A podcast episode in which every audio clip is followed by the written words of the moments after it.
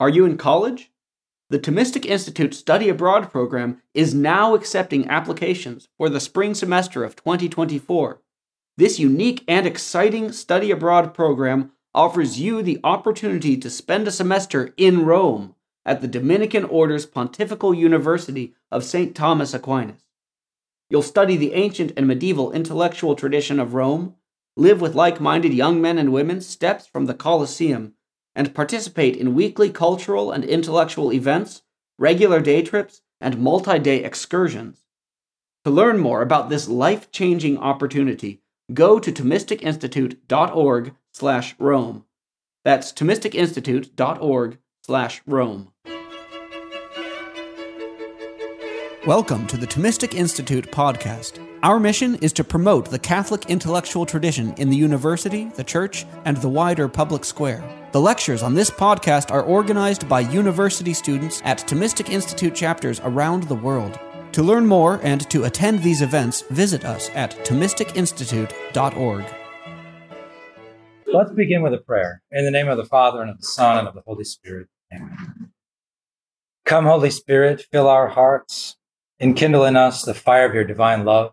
Send forth thy Spirit, and they shall be created, and you shall renew the face of the earth. Let us pray. O God, who by the light of the Holy Spirit did instruct the hearts of thy faithful people, grant us by the same light that we always may be wise and ever rejoice in his consolation. Through the same Christ our Lord. Amen. Mary, Queen of Peace, Saint Joseph, St. Thomas Aquinas. In the name of the Father, and of the Son, and of the Holy Spirit. Amen. It's a great joy for me to be here this morning with all of you as we begin our student leadership conference, or at least uh, the portion of it where we have talks and gatherings together like this.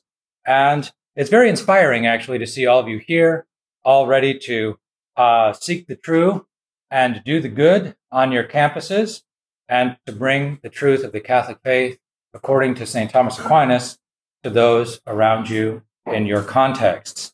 It's really a great moment that we're in here. This is the largest student leadership conference we've ever had, and I think it represents a moment for uh, a moment of significance for the church in the United States and throughout the world, actually. So, how shall we focus our attention this morning in order to um, receive the grace that God is giving us uh, as we gather here for this conference. Let's begin with a simple truth, a simple statement from St. Thomas Aquinas. The purpose of life is to know God. Period.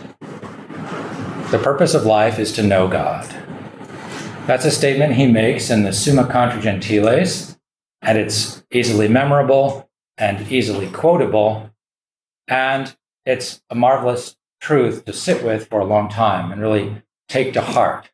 Because in the world around us, there are many messages told about the purpose of life. And as we get, gather the message from the world around us, the purpose of life is anything and everything except knowing God. In fact, a lot of people wonder whether it's even possible to know God at all. But for those of us who are convinced it is possible to know God, and that the purpose of life is to know God, there really could be nothing better than to know Him. He who is the first and the last, and the source of all things and the goal of all things. There could be nothing better than knowing God. Those of us who are gathered here and convinced of that, the question really is how shall we live? How shall we live our lives if that statement is true? If the purpose of life is to know God? How shall we live? Now, I want to talk for a moment. I want to answer that question throughout this talk and the next talk. And that's how, and really all the talks, I think Paige will uh, speak to the same question.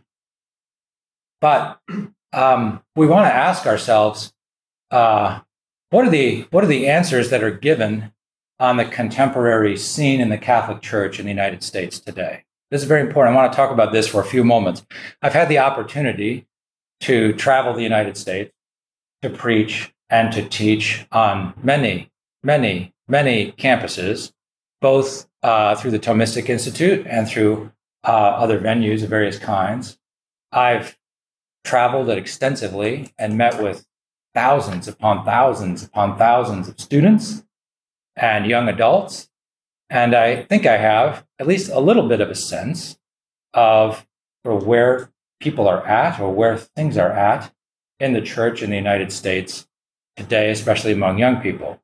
And what I have come to realize through my experience and reflecting upon everything I've sort of seen, it seems like there is a sharp dichotomy uh, that sort of dominates the church in the United States at this time, especially among young people. It's a false dichotomy, to be, to be sure, right up front. But there's a certain false dichotomy that kind of dominates um, a lot of discussions and a lot of life in the church today. And I call it the dichotomy between relationality and rationality. Relationality versus rationality. Now, I see some of you shaking your heads already. Whenever I bring this up and talk about this with people, they know exactly what I'm talking about, including students here at the House of Studies. Um, there's one way of sort of conceiving of the Christian life or the Christian walk in terms that are relational, but we could say exclusively relational. So to be a Christian, to be a follower of Christ, is principally to be involved in a relationship. And that relationship is understood in terms of an affective responsiveness to the Lord Jesus and a quest for an experience of Him, an experiential knowledge of Him, and a giving of one's heart to Him and, and going into uh, a life of increasingly deeper devotion to Him. Okay? So that's the, we could say, the relational view of things. So the Christian walk on this view is exclusively a matter of relationship, of affectivity, of experience, and of, uh, you could say, the response of devotion, devotion of the heart to the Lord Jesus. Okay. That's note the word exclusively. Okay. Uh, and coming out of this view or this understanding or this side of things, uh, you'll often hear statements to the effect that um, it's about a relationship, it's not about reason. I've heard those state that statement made. It's about how many of you have heard something like that? It's about relationship, not about reason. Yeah, so a number of people are raising their hands.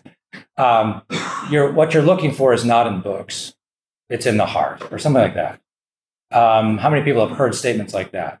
How many people have been discouraged from asking questions about the mysteries of the faith, like the Trinity, the incarnation, or the resurrection? Have people ex- encountered discouragement either from teachers or peers or pastoral ministers, various kinds, or pastoral leaders? Yeah, that's very common. In fact, I mean, I don't have a list of quotes in front of me. I don't think I need them just because it's so common, but you'll hear these kinds of statements from churchmen in high places.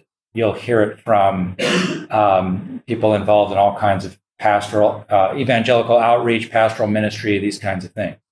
There's a real discouragement, if not downright opposition to rational reflection, abstract thought, raising hard questions, seeking out answers. That kind of stuff uh, on, on this first view, okay, the relational view of things, that kind of stuff um, is frowned upon. And it's said that either it won't get you where you want to go, it won't sanctify you, it won't lead you into union with God, it won't set your soul on fire with love, or maybe even more extreme, the statement is made that kind of activity, rational reflection, conceptual analysis, the exploration of deep issues and deep questions, reasoning deeply upon things, following th- you know, gathering principles, drawing distinctions, following through on things, thinking things through. That's not only will it not get you where you want to go, it will actually get in the way. It's a, basically an obstacle. It's an obstacle to sanctity, to union, to being with God. Okay? So uh, that's the that kind of follows from or flows out of this first uh, view of things, which is that the spiritual life or the Christian life, the Christian walk consists exclusively in, as in terms of a relationship, or it is, it is exclusively a relationship and is to be lived in terms of an affective experiential response of devotion to God and to Jesus. Okay. Now that's one side of the dichotomy, the false dichotomy that's out there. There's another side of the false dichotomy that's out there, which goes something like this the Christian walk, the spiritual life, following God, consists exclusively of a set of rational commitments to a, to a set of propositions or positions. And those propositions and those positions need to be advanced in a world that's unbelieving and becoming increasingly more unbelieving and hostile to the faith and skeptical. Uh, and those positions need to be advanced and they need to be defended against all the hard questions that are raised, uh, especially raised in the universities by very intelligent people who have very hard questions. Okay, and put very hard questions to Christians. And those of us who live and move and have our being in universities uh, or around university environments uh, and are surrounded by or have been surrounded by skeptical professors, openly critical professors, hostile professors who uh, have no qualms about attacking the faith uh, or maybe even attacking you personally, calling you names or berating you, or if not professors, uh, fellow students, fellow graduate students who are agnostic or atheist or uh, of a more nat- of a naturalistic bent of mind, um, the hostilities that they will uh, raise and advance against against you tend to make us feel, just from a natural point of view, insecure and uh, have a profound desire to basically, let's say, obsess with reasons, arguments, principles, distinctions, rebuttals, refutation. And so you might spend hours and hours, some of us at least, might spend hours and hours and hours obsessing about certain lines of reasoning, certain arguments, uh, finding the perfect refutation, finding the one argument that's really going to just destroy the opposition, all those kinds of things. Uh, that, find the one statement that will really silence the, the critics of Christ, the you know the enemies of the faith, however you want to describe it. Um, so on this view, then there's a kind of reduction as well, where the Christian walk consists exclusively of this rational reflection upon the data of revelation or the givens of experience. Okay, so we have to think about truth, we have to think about virtue, we have to think about the soul, we have to think about free will, we have to think about creation, we have to think about evolution, we have to think about a, lot of things. Um, and we have to think it through very carefully, we have to think it through deeply, and we have to consider the objections to the contrary, we have to and we have to answer those objections and advance our positions with argumentation. And if you think of the Christian walk in these terms exclusively, um, then a great deal of things that are carried out in the Catholic Church today will seem really kind of irrelevant. A lot of ministry that's out there will seem fundamentally irrelevant to you uh, or to life. So a lot of um, activities that are carried out that try to promote an a- affective, experiential, relational response to the Lord, that's going to seem irrelevant, a waste of time, uh, maybe even kind of stupid, for lack of a better term. Um, and there can be a kind of rationalism, in a, in a broad sense of the term, that sets in that's really opposed to um, a life of devotion pious exercises, uh, an affective, experiential response to the Lord, a deep living relationship with Him. It's either opposed to it or just neglects it, very seriously neglects it. Okay? So this is that we could call the rationality, sort of the absolutization of the rational. So these are two absolutizations. One is the absolutization of the relational against the rational. The other is the absolutization of the rational against the relational. And this dichotomy is out there, and it seems to me like it's tearing a lot of people apart. It tears people apart internally, it tears people apart between each other. Okay. And um, did, for, before I go any further, let me just ask Does this sound like a reasonable characterization of this dichotomy that's out there? A lot of people are shaking their heads. They know what I'm talking about. Whenever I talk about this, I get lots of people shaking their heads saying, Yeah, this is like the issue. Okay. Well, here's, here's the basic response to this. This dichotomy is just not Catholic. It's just not. Okay? The Catholic Church and Catholic life and Catholic intelligence is characterized by um, overcoming false dichotomies and, and, and reconciling things and finding the intrinsic harmony and order that's there. Catholic thinking is always a both and thinking, where other movements tend to dichotomize. Okay. So, where you see this dichotomizing taking place, um, it's a sign that the Catholic spirit has been lost or undermined in some way. Okay.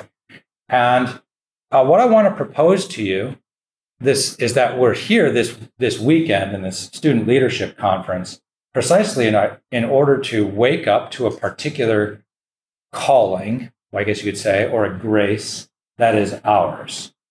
The calling or the grace that is ours at this point in time, what's really needed very, very, very badly at this point in, in the history of the church, especially in the United States, is people who realize what we need are people who realize that the walk with the Lord, the Christian walk, following Him, really is an integration of the relational and the rational. A complete Catholic life involves both relationality and rationality and the proper integration of all of these things the affective, the experiential, the relational, the rational, the analytical, the argumentative, the conceptual, the apologetic, all those sorts of things. All of it belongs together. All of it has its place in the life of the church. All of it has its place and should have its place in our lives. So, in previous generations, um, integration, I think, was able to happen a little bit more spontaneously. But I think we're in a situation now in the church where the integration of the relational side of the Christian walk and the, the rational side of the Christian walk, that integration no longer happens spontaneously or naturally by virtue of just being in the church or participating in the life of the church.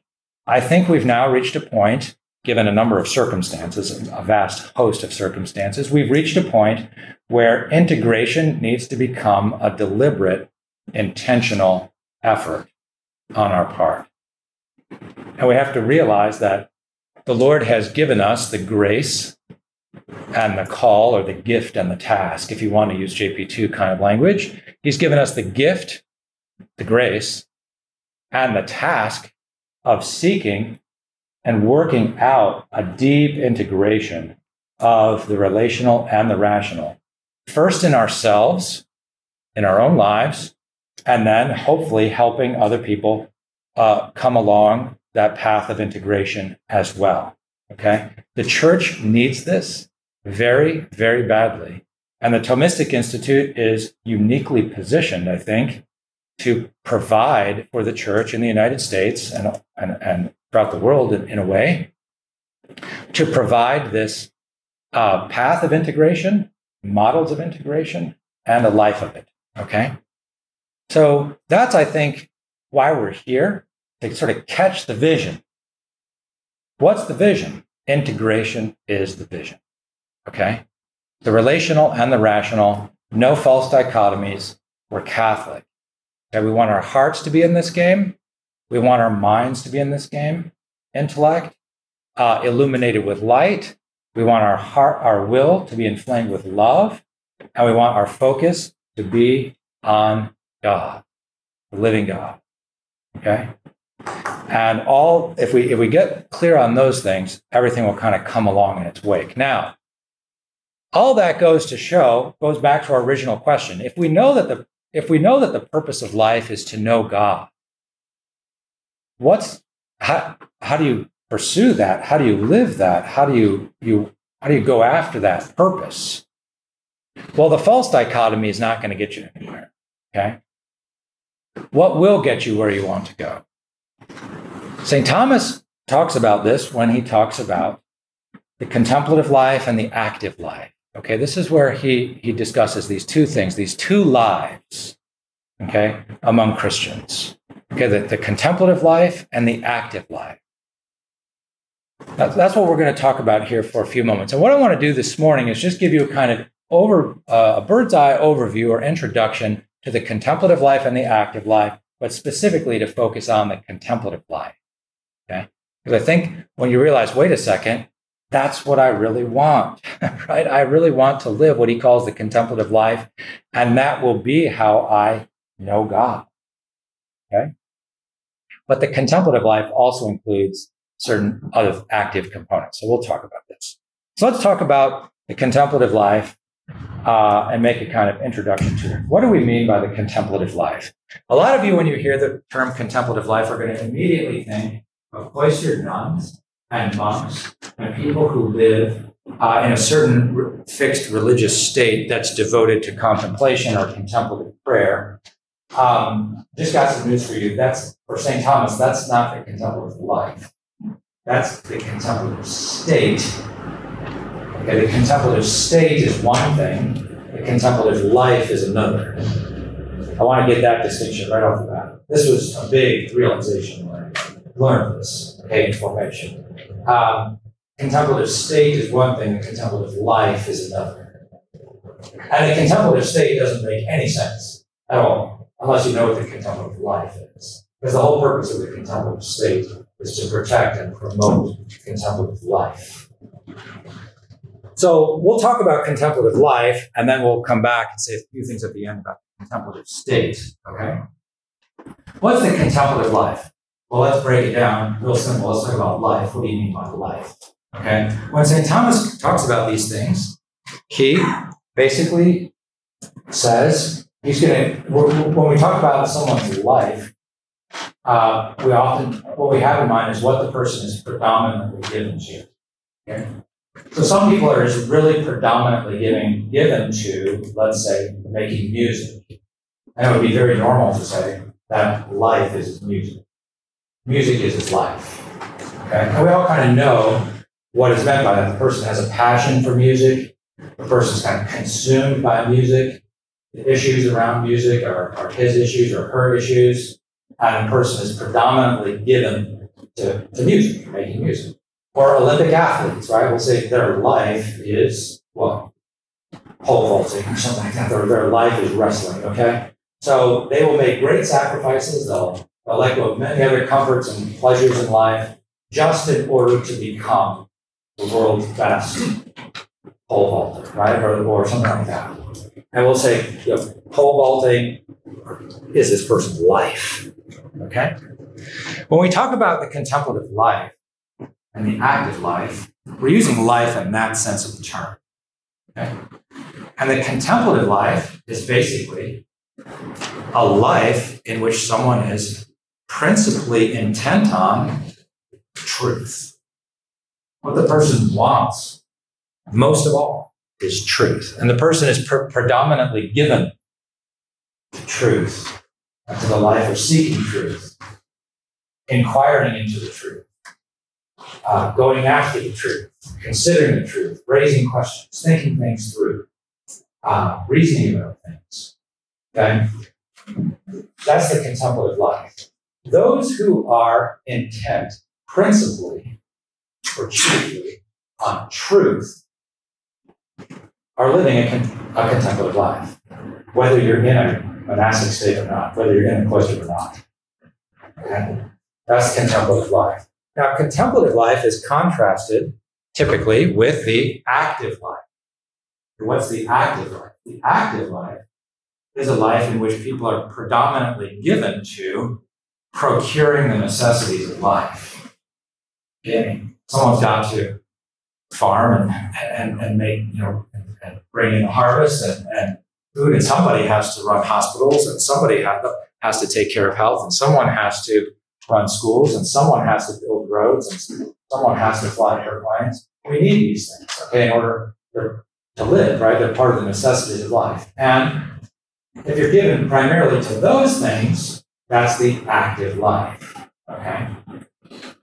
So anyone here who's a philosophy major and went home to your parents uh, and first announced you wanted to become a philosophy major, we ran into the conflict between contemplative and active life. okay?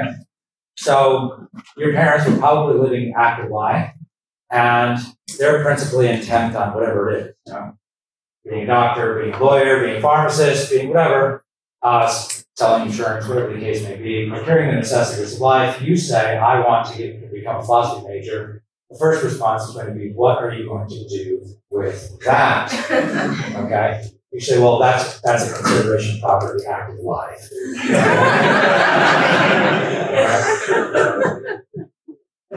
it is. It's a consideration property of the active life. I'm going to be predominantly given the truth for its own sake. Okay, that's that's uh, contemplative life. All right. So I, there's a way in which once you realize this, you realize this contemplative life is actually something that takes place principally. It's an interior. Contemplative life is primarily an interior life. It's an activity of intellect, although the will is definitely involved. And you might, though, start to think it just consists of thinking, just thinking, thinking, thinking about truth, and that abstract analysis and conceptual considerations and and argumentation and inquiry and research uh, and all that sort of th- those sorts of things we were talking about earlier. Well, if you were to do that, if you were to identify the contemplative life exclusively with the act of the intellect, now note the word exclusively, you'd be set up for the dichotomy we're talking about. You'd be set up for that. Okay?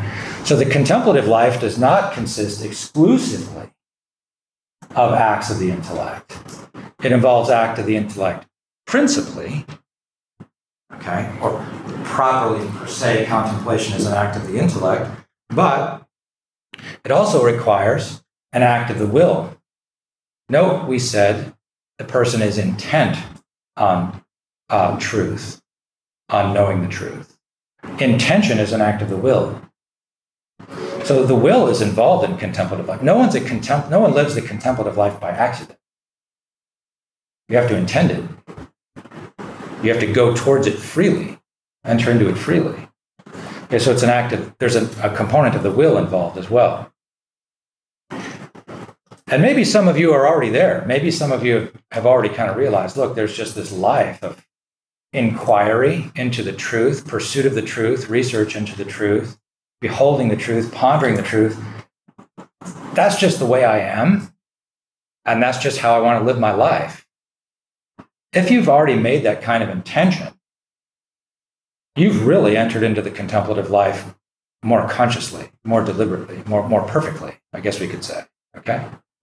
But there's also something else that's involved in the contemplative life that St. Thomas is very clear about, and he gets this from Aristotle. Friendship is a critical component of the contemplative life. Aristotle says in the Nicomachean Ethics, no one can be happy without friends. And that applies both to the people in the active life who are, you know, running courtrooms and businesses and things like that. But it also applies to uh, people who are living to pursue the truth. We pursue the truth together in a community. And Aristotle has a vision of, the, of a contemplative kind of commune. And it's a commune. It's not just one guy thinking things through by himself, he's with his friends and they do research together and they present their findings to each other. They give speeches to one another, Aristotle says. Okay? Um, so you can't live the contemplative life on your own without friends being part of it. St. Thomas says this in his very first article on the contemplative life. He says this The life of every man would seem to be that wherein he delights the most and on which he is most intent guy who lives for music, the guy who lives for you know, pole vault, okay, uh, and the guy who lives for the truth, to know the truth, to find the truth. He says, but the Aquinas adds this. He says, thus especially does he wish to associate with his friends. So he throws that in there. That's a quote from Aristotle. Associating with friends is part of the contemplative life. We go out, we go in search of the truth together. Okay. Now, there's two ways you might understand this association of friends with friends in the contemplative life. One is a kind of horizontal friendship where we're friends with each other and we're pursuing the truth together, and we have common interests, common aims, and we uh, love one another and we're interested in what each other has to say because we're interested ultimately in finding the truth together. Okay. Uh, but there's another aspect of this friendship Aquinas clearly has in mind, and that is he has in mind the friendship which, which is charity itself. Charity for Aquinas is friendship with God.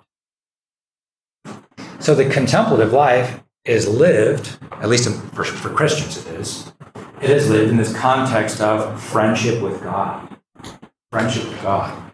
So, written right into the notion of contemplative life up front is the idea of the intellect being fixed on truth and the pursuit of truth, the will being intent on this very activity as one's predominant occupation, but also an understanding you're going to do this in the context of friendship, both horizontally with other friends in, the world or you know, side by side, but also vertically in a vertical friendship with God in the context of charity.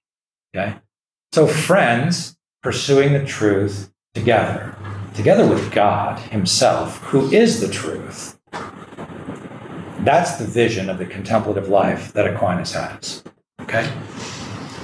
Active life is going to be this life where people pursue various um, the, pro, they seek to procure the necessities of life, but Aquinas has a much more specific understanding of it. Aquinas thinks that those who live the active life are given predominantly to the moral virtues. They're given predominantly to works of prudence, justice, temperance, and fortitude. Okay, and all the associated virtues that are that belong to all of those. Okay, those are the things that people are given predominantly to if they're living the active life. Okay? So, um, we want to take all this into consideration and we want you to have this first kind of general view um, of, of contemplative life and active life. So, contemplative life is principally this interior life where the, the intellect is occupied with truth, looking into it, finding it, beholding it.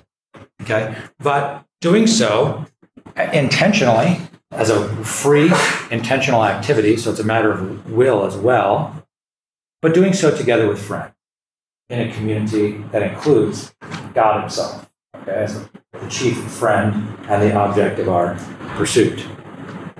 All right, if that's what the contemplative life is, what does the perfection of the contemplative life consist of? I mean, when, when have you really lived it to the full?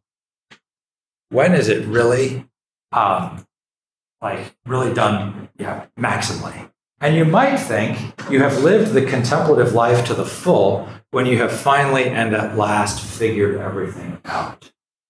Or you have an answer to all of your questions. You have found the, the perfect argument to, you know, to, to beat the bad guys, or you have found the best explanation for this, or you found the perfect resolution for a particular problem that has been bothering you or a particular question that's been disturbing your mind, problem of free will, problem of evil, something like that. Ah, I found the perfect distinction that solves the problem, uh, something like that. Uh, those are good things for sure, and we'll get into more details about that. But Aquinas is very clear that the the, per- the perfection of the contemplative life is not simply in the knowing itself, he says very clearly in his questions on the contemplative life the perfection of the contemplative life consists in this not only that the truth may be known, but that it also may be loved. So the perfection of the contemplative life consists not only in the act of the intellect knowing the truth, but in the act of the will loving the truth. Okay? That's an essential component of the perfection of the contemplative life. So you can see how Catholic Aquinas is when he talks about this. It's not a, ra- a life of rational cerebral analysis over here versus a life of relationality, affectivity, and experience over here. That's a false dichotomy. The Catholic way to understand this is that we're given in the contemplative life, one is given predominantly to the pursuit of truth. There's an activity of the intellect that's the principal activity that's going on inquiry, the, the research, the investigation, all those sorts of things. And we'll get into much more detail about that in a, in a moment. But this is a voluntary act that's undertaken out of love and it's undertaken for love. It's undertaken out of love and it's undertaken for love. No one will go in pursuit of the truth unless you really love it. Okay? And if you've really found the truth when you not only understand it or get it, but you love it and you enjoy the truth just because it's the truth. Okay, it's, the, it's like we were made to drink from this fountain of light on high. And oh, but to drink from that fountain of light would be beatitude itself. It would be joy, happiness, life to the full. That drinking from the fountain of light, that's an act of the intellect, no doubt about it. But it's not an act of the intellect without love, without affection, without joy, without rejoicing. Okay? Um, it's to know, to love, and to enjoy God. Okay? All right, so I just want to make those points that this is the this is the vision. I just want you to sort of catch the vision of the contemplative life here, okay? Now, that's the essence of the contemplative life. That's also the perfection of the contemplative life.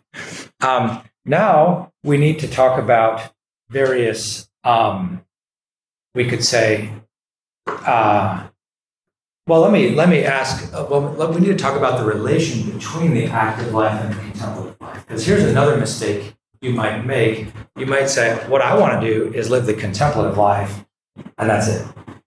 That's all I want to do." Okay. Um, and the active life, I, no, I don't want any. I don't want anything to do with it. I don't want any part. Okay. Believe me, that's a temptation uh, that people can experience. St. Thomas actually talks about this to no small extent in various places. Uh, and, and it's not really possible for someone here on earth to uh, live the contemplative life so totally that um, there's no active moment within it. Okay? At the very least, you need to get out of bed and uh, you know bathe yourself and feed yourself a little bit uh, so that you can go study. Okay? Um, but there's going to be a moment of active life. Well, but it's if you're not careful, you can also run into a dichotomy here. I think, well, the active life is basically just something that just gets in the way, okay, of these contemplative pursuits of mine. That's not how Aquinas thinks of it. He thinks that the active life predisposes a person and outfits a person for contemplative life or to live contemplative life in a better and more excellent way. How so? Remember, for him, the active life consists of these pursuit of the virtues, right? There's the pursuit of uh, pursuit of temperance and fortitude and justice. Okay, so getting your relationship right with food and drink and sex, and getting your relationship right with all those causes of fear in your life, and getting your relationship right with all the other people and the debts that we owe to other people the things we owe other people in justice on a daily basis. If we're not squared away when it comes to those things, if, if our souls and our bodies are not in good order when it comes to food and drink and sex and fears and the obligations or the things we owe other people out of justice, if we're not squared away on those things, we're going to have a lot of inner turmoil. We're going to have a lot of restlessness in our hearts. We're going to have our imaginations will be flittering around. Uh, irrational fears will be bubbling up all the time. Impulses to go satisfy the desires of the flesh will be sort of brewing all the time or boiling within us. No, in order to live the contemplative life, we need a good measure of inner freedom. We need a really good measure of inner freedom. We need inner freedom from disordered relationships with food, alcohol, sex, uh, and you know, me time and other such things that take us away from obligations that we have towards other people and various duties of our state, to use the old-fashioned language. Okay. If we aren't squared away or don't have that measure of inner freedom, you're not really going to be a good contemplative. Aquinas thinks. And when he thinks that, he's actually following a very ancient tradition that goes back to the Desert Fathers. It's in the Desert Fathers, it's in it's in Cassian, it's also in Augustine as well. The idea being that first you need to really live the active life for some time. That is, you need to devote yourself to the works of the virtues, temperance, fortitude, justice, and all the little associated virtues that go with those things. You need to, to work on those, we can say, for a good while. And that will um, order your soul gradually, slowly, over the course of years, and will, uh, will bring about a measure of inner freedom. And the more that that inner freedom comes about, the more the person can really enter into contemplative life. Okay? So, a lot of those things in your life that you think might be getting in the way of studies, contemplation, uh, and a life of the pursuit of truth um, are actually occasions for you to become a more contemplative person as time goes on. Okay? If you deal with the issues in your life that um, fall under matters of temperance and and courage and justice and prudence. Okay? So the vision that Aquinas has that he gets from the Desert Fathers is that a person lives the active life for a good period of time. Their passions are gradually calmed, ordered, harmony is introduced into the soul, and then the eye of the soul, the intellect, becomes increasingly more free, unpreoccupied with lesser things, and becomes increasingly more capable of simply gazing upon God with delight. And that's the definition of contemplation. What is contemplation? Here comes the definition of contemplation. For St. Thomas, contemplation is gazing upon the truth with delight. Gazing upon truth with delight. Intuitus simplice veritatem. Okay? Note the addition of the word, of the expression with delight. It's meant to be a happy thing, a joyful thing, a good thing. And there can be many reasons why it's delightful. We can analyze all that endlessly, okay? But that's the that's contemplation. Okay? So now we've got another distinction. We've got contemplative state versus contemplative life. And we've got the contemplative life versus contemplation itself. So contemplation itself is an act of the intellect. It's the eye of the soul gazing, looking, beholding. Do you ever have a moment in your life when you could just sit and you're kind of free for the moment? And you just watch a beautiful sunset. And sort of saw the sun sort of light up the sky, the evening sky with many amazing colors, right? You just sit on a hillside and watch the sunset. You don't try to figure it out. You don't try to analyze it and try to understand it or explain why it's happening. You just take it in and delight. You'd be having a contemplative moment, we might say, okay? A moment when the intellect was gazing upon the truth, the truth this sunset, with delight, okay? Um, one of my old professors used to talk about cats and call them contemplative animals. Okay, in, in, a sense, right? Do you ever see a cat sitting on top of a refrigerator in a kitchen, just sitting there, surveying the whole, totally still, surveying the kitchen, taking it all in, occasionally blinking. Okay, what's he doing? He's contemplating. Okay, he's contemplating what's being taken. Okay, so contemplation for Aquinas is definitely a simple act of the mind. It's a simple looking, a simple beholding, a simple gaze. When people are in love with each other, they contemplate each other. That's basically one of the principal things they do.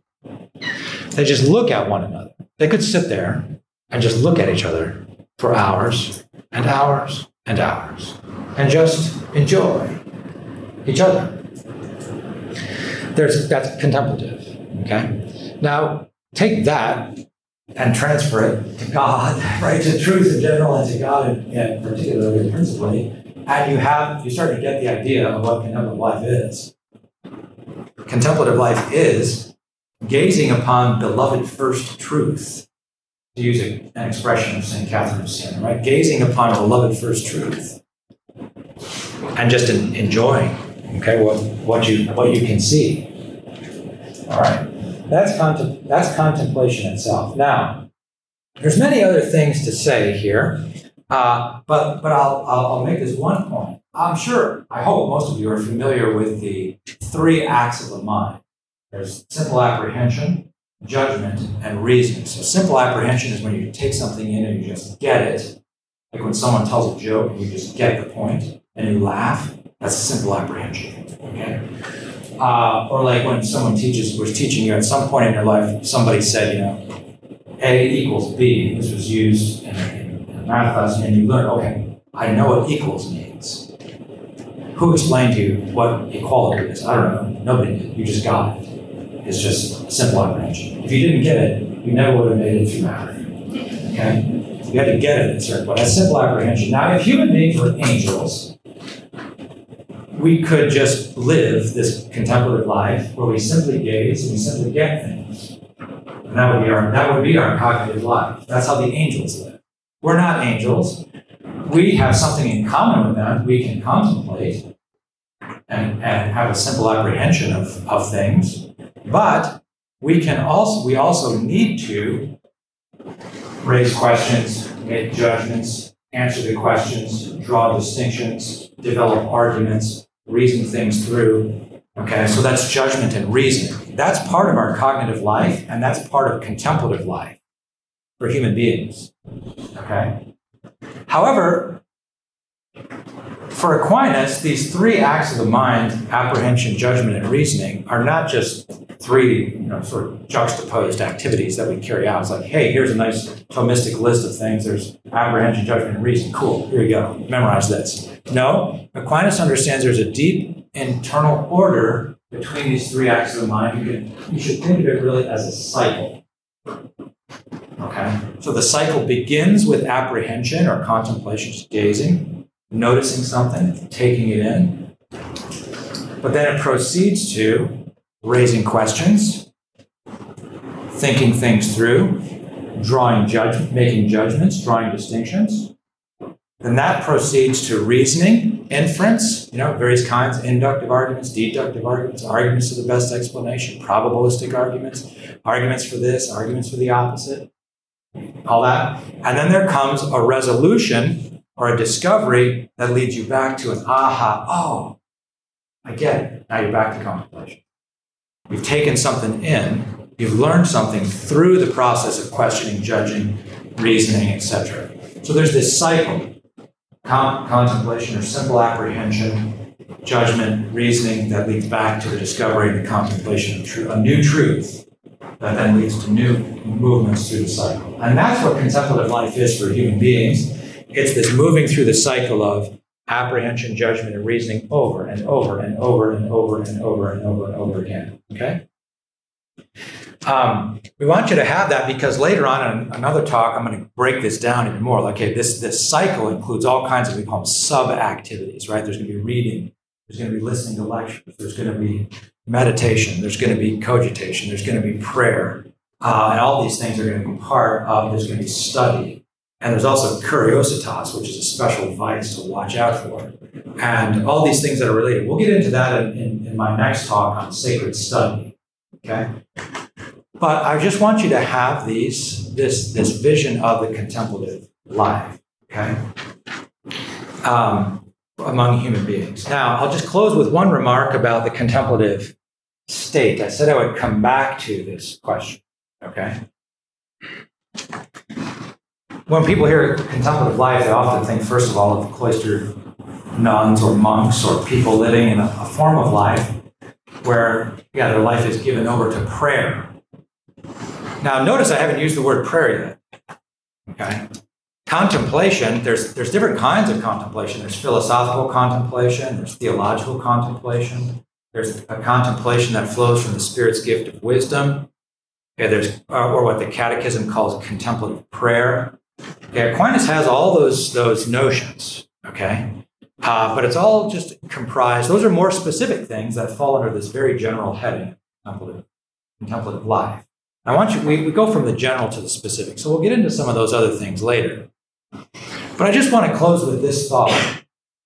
Once you understand what contemplative life is, okay, it's this life of where you're given, your heart is given predominantly to looking for God, to knowing God, to, to loving God, to enjoying God, and truth in general, but God principally. We'll get into that a little bit later.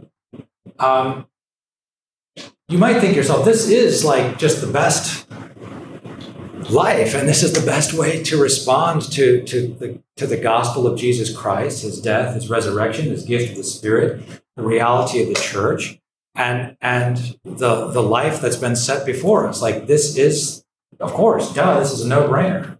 The active life, yeah, okay, fine. You need that uh, to some extent, but, um, and yeah, most people might be given to that. But as for me, I really feel like this contemplative form of life, or this contemplative life, contemplative way of life, we should say, is really like my my proclivity, the, the tendency of my heart. It's my inclination. It's my deepest inclination, or yeah, this is what life is about. Um, that's a real contemplative soul. Okay. Um, and if that's the way you are, and if that's what you're thinking, you might seriously consider entering the contemplative state.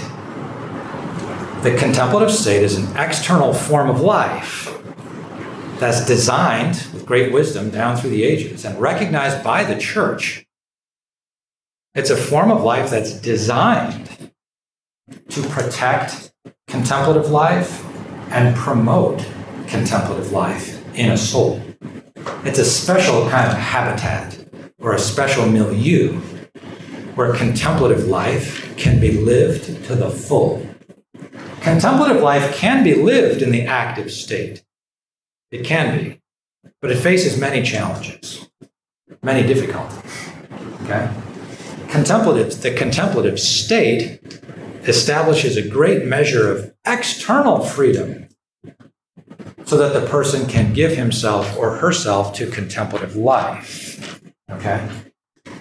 So um, once you understand this, oh my gosh, there's this, this, this way of life, the contemplative life, and yeah, that's where I want to live, but there's also this contemplative state that's designed, literally designed, to protect and promote and foster and cultivate the contemplative life uh, yeah, you might start to think, wait a second, maybe that would be a good match for my soul. Okay. Um, so, in the meantime, though, how shall we understand the Thomistic Institute and what we're up to? I think we need to just kind of communally acknowledge here as a way to begin our student leadership conference. We want to give ourselves intentionally and even predominantly the truth looking for truth, seeking the truth, trying to behold the truth, love the truth, and enjoy the truth, and do it together with God in Christ Jesus and with one another in the church.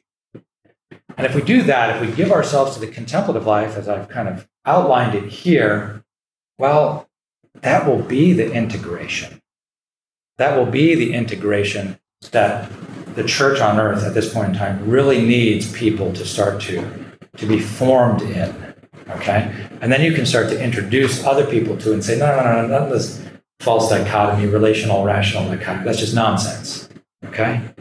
Christian life has all the elements. And even the contemplative life has it all. Okay? All right, we'll leave it at that. Thank you.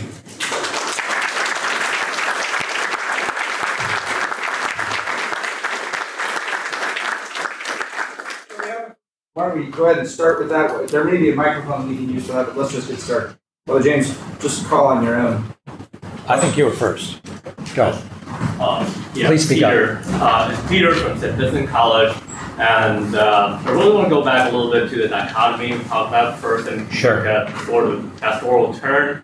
Uh, the thing that I've observed on our campus, on campus ministries especially, is that there's a kind of a twofold problem pertaining to that dichotomy. Is there's a there's a sort of deficiency and there's a sort of preoccupation. There's a preoccupation in in a lot of young students today that um, there there's a preoccupation in a lot of young students today, especially freshmen, that I observed that they have that sort of pre- preoccupation, the religious prayer, liturgy, not, not, not really liturgy, but Yep. religious and prayer is personal. Yep. It's something personal. And on the other hand, there's a defi- deficiency in in their intellectual formation. Yeah. I would dare to say that because I was talking to because I want to be a theology professor in the future. I talked to people about it. I talked to my theology professor about it, and they told it's like teaching a high school, middle school class.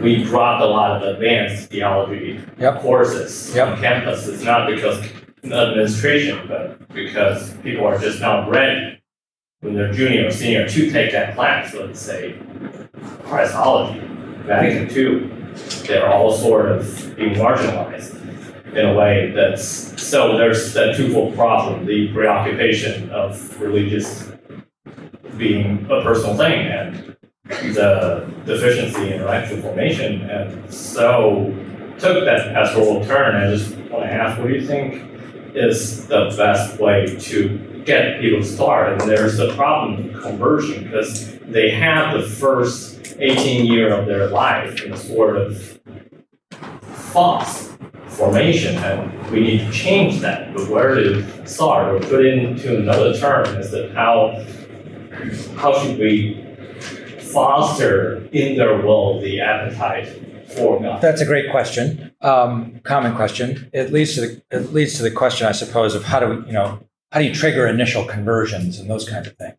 That's a very specific question, and there's a lot of work on that specific question, and a lot of what drives the pastoral ministry as it's as it's carried out out there now today is precisely an attempt to sort of, I guess you could say, appeal to those very early stages of conversion, where there often is um, something more there's an awakening going on, an affective response, and something experiential. But we also face a huge problem, which is that we have tons and tons and tons of Catholics who are, uh, how shall I put it, their highest level of faith formation or intellectual formation in the faith is like eighth grade. While at the same time, they have like master's degrees or doctorates in like chemistry, physics, law. So they have a professional knowledge and competence that's vastly outstrips their um, their understanding of the faith. And one of the principal services we can perform for people, I think, is to try to close that gap a, a little bit. Um, I think in, whenever you ask a question like, "Well, how do we do this?" or "How you you might be requesting it like a technique, like give me a technique, give me a step by step process I can carry out to to solve this particular issue." I think the answer really is let's just be ourselves as the Thomistic Institute. Let's just be people who are friends together, living this pursuit of the truth together with Christ and a friendship with Him. And um, the fruits of that, just by itself, it will be attractive and it will draw people. And you can start to propose to people, you know, there's actually answers to these questions. And getting answers to your questions can actually help you grow closer to Jesus. That comes as a surprise to a lot of people. That's why I'm going to have the second talk is going to be on sacred study. People don't think of study as like a sacred exercise, a spiritual activity one can carry out, like the Stations of the Cross, like Eucharistic adoration. They don't put these things on the same par. Like, no, there's like these spiritual activities over here, like Stations of the Cross, Rosary, Eucharistic adoration, prayer. Then there's study. Well, that's what you do for like school. For like, and, and you're getting, you sort of learn this naturalistic view of the world. No, the genius of the fathers of the church and St. Thomas is that they were able to see no, study, there is a way to study that sanctifies. There's a way to study that produces sanctification of the soul. It divinizes, it, it unites the soul to God more and more. So we'll get into that. We, so we have to first get clear ourselves, just got to get the idea there is such a thing as sacred study. There's a study that sanctifies. Let's talk about that first, and let's get clear on that. Then we can propose it. Um, given that you said friendship is like a requisite for the contemplative life, say it's a necessary condition, yeah. right? I was wondering what the stance is on the early church fathers, many of whom would spend long, like many years out in the desert, like uh, you know, like hermits. Yeah. Uh, particularly common now in Eastern Catholic churches. Yeah, sure. Good question. If you read the and study them, they all say that no one should pursue the eremitical life until you've lived together with other people in the monastery for a long time. Anyone that just sort of gets up and goes and moves into a cave by himself, he's sure to fall into illusion. So you really need a formation in cenobitic life, they call it, the life it together in community, uh, so that you can grow in the virtues, gain that inner freedom, grow in the, the ways and means of contemplation, which we'll get into in the next talk when we talk about sacred study, grow in those things. And then once you have reached a certain level, it might, for some people, make sense to go eremitical. And even then, we got to draw qualification. So, um, uh, eremitical life is, um, yeah, it's generally understood as to be more exceptional. Yeah.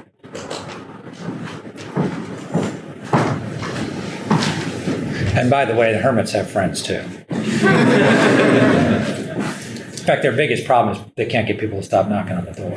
Okay. Uh, just want to talk more about, um, this kind of has to do with the Eastern Catholics, Orthodox. Oh, yeah, sure. How do you, how do you think, um, St. Thomas's conception of the, the, uh, the contemplative life, um, how do you think that compares to the, like, hesychasm in, uh, in Eastern Orthodoxy, some, like Eastern Catholics sometimes, you know, Yep. trying to feel God's uncreated light, as Yeah. they say.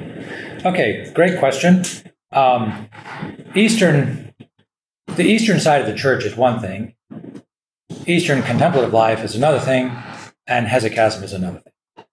So you you may not have realized this, but you put there are a lot of things going on there together. So the Eastern side of the church, Aquinas is very well familiar with. He read a lot of the Eastern fathers, uh, uses them a lot, and his treatise on the contemplative life really is a synthesis of Western fathers and Eastern fathers. It, it's really incredible what he pulls off when you know the sources and the background and all that stuff. Um, and I have personally spent a fair amount of time studying the Eastern stuff. Cassian, I guess, in a way, could be called Eastern, even though he's a big influence in the West. But uh, you look at Gregory of Nyssa, Maximus the Confessor, etc. You look at those. I have yet to find anything in them that Aquinas can't account for on his understanding of the contemplative life. You can talk about experiential knowledge, rays of light. I mean, Aquinas has has it. And now he's got there are definite theological differences in the way, especially in the way he understands the relation of nature and grace. Okay, but if you can sort of get clear on that, okay, Aquinas understands nature and grace this way. They don't understand nature and grace quite that way because they didn't square off with Pelagius the way the Western Church did. Um, then, but th- then don't absolutize that. I would say, okay, now is there a way we can read these in a, in a kind of harmony? And you can. So this whole thing, like contemplative life is the highest form of life. I mean, that's both an Eastern and a Western position, right? Mary has chosen the better part, and uh, there's many other specific things we could say. Now, when you raise the question of hesychasm, many things around that. That's a specific development within um, Eastern Christian monasticism since the late Middle Ages.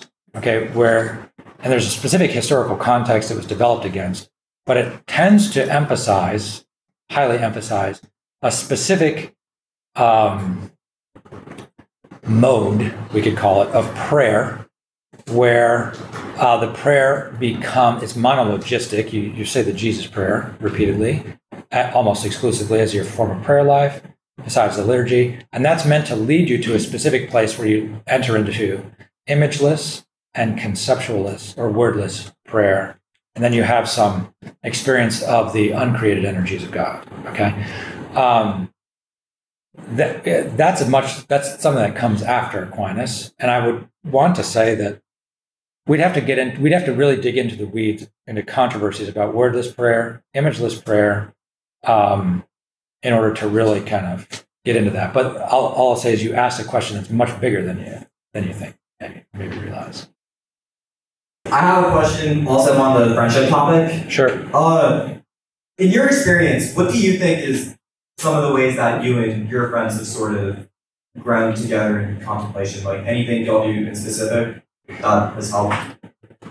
We read books together and talk about them. Um, that's yeah, and we and we we find out talk about who's reading what about whom, and then we also raise questions um, and just talk things through. I think what will happen. I think you'll get an answer to that question just by participating in this conference over the next four days. It's going to be just several days of people, like-minded people, who are raising big questions, uh, talking about them together, talking about books they've read, and you'll walk away from this time together with like hopefully a dozen things you need to go read and, and, and think through. Okay.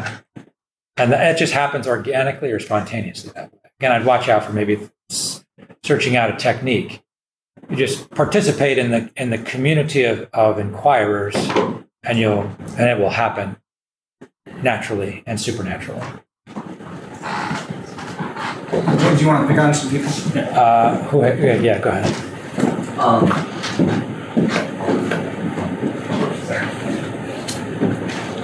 So, uh, as you noted, probably there are a lot of uh, barriers to people in the active life trying to enter into contemplation.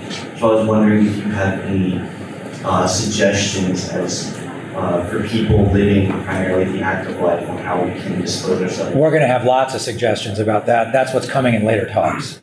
Yeah, we're going to have a whole talks answering that question. Pass it back, maybe? Oh. You're next. Um, so Aquinas talks about how the emotions actually make us more intelligent and bring us to a greater comprehension of God um, in certain instances. But um, as some people have experienced in the church, there can be an overemphasis of like emotionality, Yep. like in in the relationality. Yep. Um, kind of, you can see this in like liturgy, or just like music blaring, or Yep. like you know, or just like you have to cry on a retreat for it to be a good retreat Yeah, yeah. or something like that. Um, so kind of what would you say uh, would be a primary kind of solution or argument to this uh, instance in the church um, to kind of say you don't need the emotions particularly to like have a relationship? That's a good question. I think the simple response is that experience is subjective. Different people are going to have different experiences. They just will. And there's no stopping it. It's the nature will just run its course this way. Some people will have very emotional experiences. They will they will they will cry, they will be overwhelmed, and God will give graces to some people that blows them away. Okay? Um, you know, Pascal recently. You know, he's been in there's been discussions about Pascal. He had a massive religious experience, the, the night of fire, right? That, that really converted him and transformed him. And Augustine's Confessions is full of religious experiences. And St. Justin Martyr's dialogue with Trypho, you know, he, the way he comes to the faith is he, he meets this stranger who starts to tell him about, he, go, he goes searching through these philosophical schools.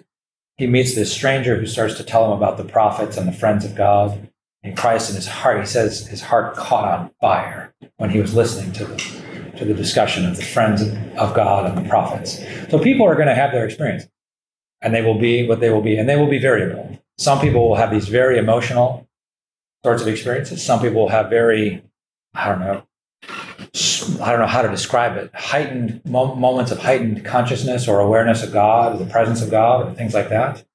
Um, some people will not have any of that and their inner life will be very dry and concept, you know, very dry. Uh, you might say conceptual, mostly conceptual, or something like that.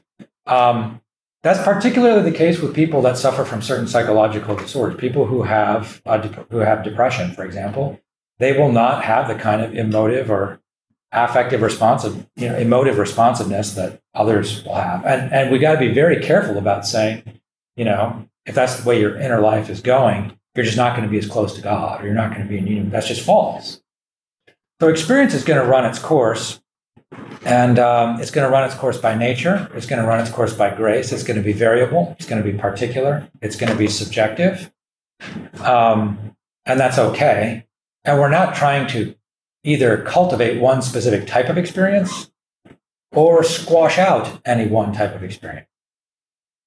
Uh, we want to sort of um, give ourselves to the pursuit of truth, and yeah, God will give the the um, the love and the affectivity that uh, the person needs to know the truth in the manner that's suitable for that soul under the designs of God for that soul. Does that make sense? I was kind of thinking more on the lines of like you need like like emotional music or like you need like emotional Yep. things in order to like bring you to God. Would that Yeah, you, you don't need that necessarily.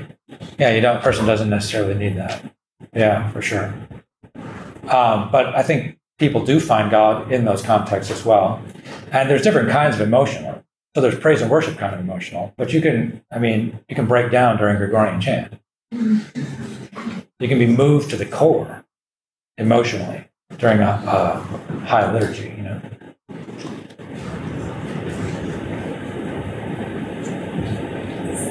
Thank you for your time. Um, so this could have just been uh, I misheard something or misunderstood, but I think at one point you said relationality and rationality, the integration is not spontaneous anymore. Yeah. And I was wondering if you could talk a little bit about that. Do you think there was a time previously where it was more spontaneous and what change would be there? I think once upon a time, uh, the, the mode of Catholic education and, and pastoral and, and sacramental life in the church was in a different sort of MO. And also, you're raising a bigger question. Um, it has to do with how you think things are actually developing in our culture and in our society. And some people are of the impression, are of the view that as we go forward in time, things that in previous generations were worked out kind of naturally um, become increasingly more a subject of choice given the technology that we have and given so once upon a time you know um, if you were born to, in a rural family to a farmer basically you'd become a farmer. Nature would just kind of set the course for you in that direction but once you introduce all kinds of educational opportunities into people's lives and start to have the vision of okay, universal education and uh, okay well now whether you're going to con- even if you're born into a family of farmers maybe many generations of farmers whether you're going to be a farmer is now a matter of choice. Who you're going to marry you know once upon a time marriage you know the way that marriage was pur- uh, pursued and undertaken and dating took place and courtship took place you know was, it took place in one mode and it's now taking place in a very different mode um, so I think something very similar. Once upon a time, if a person was born and raised in the Catholic Church, you went through Catholic schools, uh, participated in the sacramental life of the church, uh, did some, you know, lived the devotional life of the church. You'd have a devotion to the Sacred Heart over here. You have Bal- you know, Baltimore Catechism over here. You'd have both. That's just that's simple. And now um, those things have been set aside, and we have a lot of strategies, pastoral strategies, and methods that are being used that, let's say, really heavily emphasize the experiential, the affective. There was a deliberate choice in the 70s to set aside propositional catechesis. I mean, there really was. Uh, there was a deliberate choice to set aside natural theology as a, as a kind of part of the normal part of the curriculum in Catholic schools. Um, so, uh, we need to make a deliberate, intentional effort to bring together what in previous generations was just sort of given and was well formed externally. And a person could be could, could get the integration by going through the going through the, the uh, uniform sort of program of formation across the board. There's one catechism in use in all Catholic schools in the United States. Everyone read the same catechism, same questions, same answers. That's just not the case anymore. Well, you more, what kind of catechesis do you want? You want something that's a little bit more personalistic? Do you want something that's a little bit more scholastic? Do you want something? So it's like McDonald's. What kind of catechesis do you want? Maybe one, one or two more questions. Oh, James, it's up to you. Um, maybe this is in connection to the topic in the future, but so you said the perfection of the contemplative life Yep. um, is knowing the truth and loving the truth. Not only that the truth may be known, but that it may be loved as well. Yes. So, um, and then if the purpose of life is to know God, Yep.